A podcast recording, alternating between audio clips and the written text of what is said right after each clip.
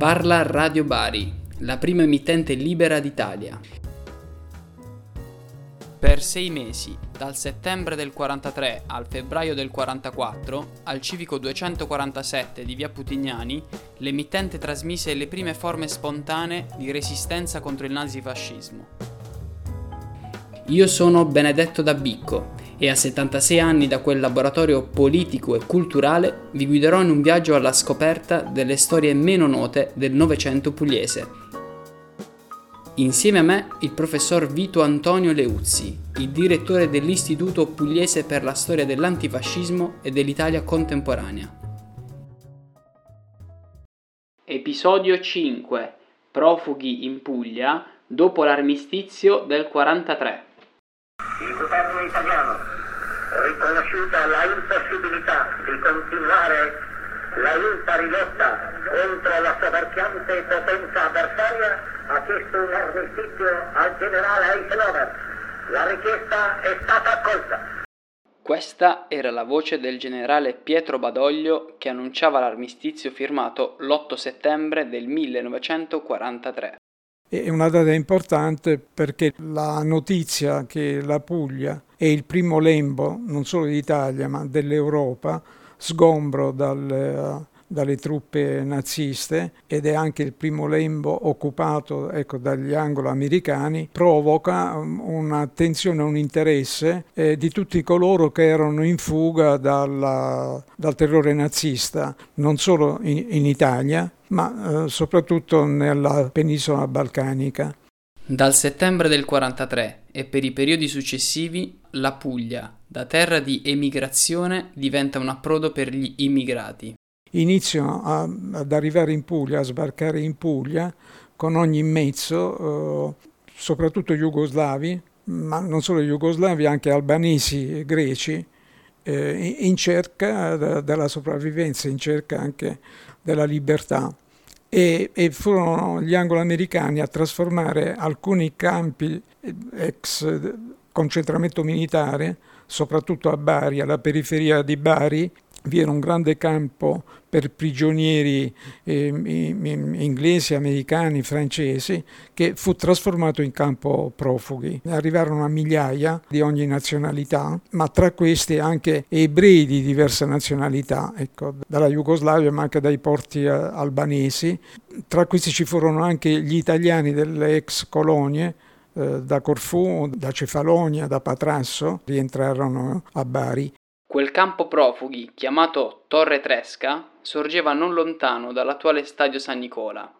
Oggi non è rimasta alcuna traccia a parte la chiesa di San Vito, che però non è accessibile. L'evento certamente più notevole fu la fondazione di una comunità israelitica a Bari, la prima nella storia recente di questa città, dove la presenza di ebrei era assai scarsa. Già alla fine del 43 venne ricostruito un consiglio provvisorio della comunità. I profughi venivano registrati, liberati dai parassiti, visitati da medici, curati quando era necessario e riforniti di abiti. A Bari, oltre al reparto per la quarantena, vi era una zona del campo destinata ad accogliere i profughi per un soggiorno più lungo. Queste sono le parole con cui lo storico berlinese Klaus Voigt ricostruiva le drammatiche vicende degli ebrei che trovarono accoglienza nel capoluogo pugliese e nel resto della regione in un dopoguerra anticipato rispetto al resto del paese. Talmente forte il flusso dei profughi che gli, gli alleati decisero di utilizzare non solo le aree attorno a Bari, ma soprattutto il, la penisola salentina, tutta la costa da Otranto a, a Santa Maria di Leuca e da Santa Maria di Leuca a Gallipoli, tra il mare Adriatico e il mare Ionio, eh, fu trasformato in un men- immenso campo profughi. In questi anni abbiamo raccolto ecco, le diverse testimonianze delle comunità che si trovarono diciamo, in poco tempo di fronte a una massa di persone straniere che eh, parlavano diverse lingue, ma che avevano anche consuetudini religiose diverse, perché i profughi erano eh, di, di, religione ortodossa o, o, erano musulmani, alcuni anche eh, cattolici, molti anche ebrei. E tra queste testimonianze la più significativa è stata quella di un padre francescano che era parroco a Leuca, che ci ha raccontato come eh, nel giorno dell'Epifania del 1944 si è visto arrivare in chiesa nel tardo pomeriggio le donne eh, vestite stranamente perché molte indossavano pantaloni militari, erano eh, i profughi assistiti dalla, dalle autorità anglo-americane che avevano eh, individuato l'EUCA come punto di riferimento per collocare questi profughi e lui eh, rimase diciamo, colpito dalla, da, da, questa presenza. Era una giornata molto fredda e quindi i profughi trovarono accoglienza nella chiesa e lui non ebbe eh, difficoltà nell'accoglienza ma anche nell'organizzazione di una processione e dice bambini di diversa nazionalità, bambini musulmani, bambini eh, ortodossi insieme ai bambini di Leuca parteciparono a questa processione.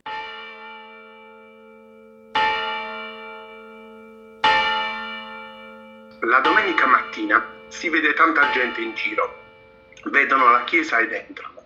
La notizia, forse anche del presepe, fa sì che vengano anche ortodossi. Molte donne, specialmente le giovani, quasi tutte vestite in pantaloni con divise militari, tipo inglesi. Il dopo pranzo, mentre tengo la riunione alle giovani di Azione Cattolica, si presenta Don Antonio Cencic con la carta d'identità rilasciata dalle autorità italiane durante l'occupazione della Jugoslavia. Chiede ospitalità e gli viene data. Qui abbiamo un estratto del diario personale del padre francescano Anselmo Raguso, parroco della parrocchia Cristo Re di Leuca all'inizio del 1944. Ma lui ci ha raccontato anche le diverse forme di solidarietà spontanea che, che eh, si svilupparono tra la popolazione. La popolazione di Leuca, poverissima, è una frazione di eh, eh, Castrignano del Capo, è l'ultimo paese della penisola salentina. I pescatori di Leuca che non avevano, che pescavano il pesce ma non avevano acquirenti in una situazione estremamente difficile e, e scambiavano il pesce con il pane che i, i profughi ricevevano dall'assistenza de, dell'URRA. Queste forme di solidarietà tra una popolazione poverissima e, e questi profughi che si portavano dietro il dramma della guerra, il dramma delle, delle persecuzioni e proprio a Leuca, sotto il ferro di Leuca, eh, un'ex colonia utilizzata diciamo, per, eh, negli anni 20 e negli anni 30, una colonia estiva diciamo, per, eh, per bambini poveri, fu trasformata in ospedale per i profughi. La struttura nasce negli anni 20 del Novecento come colonia antitubercolare per accogliere gli ammalati da tutta la provincia di Lecce. A seguito dell'armistizio, il centro fu trasformato in un ospedale, dove sono nati centinaia di profughi che dopo la liberazione dai campi di concentramento erano stati provvisoriamente smistati nei centri di accoglienza salentini, dalla stessa Leuca a Santa Maria al Bagno.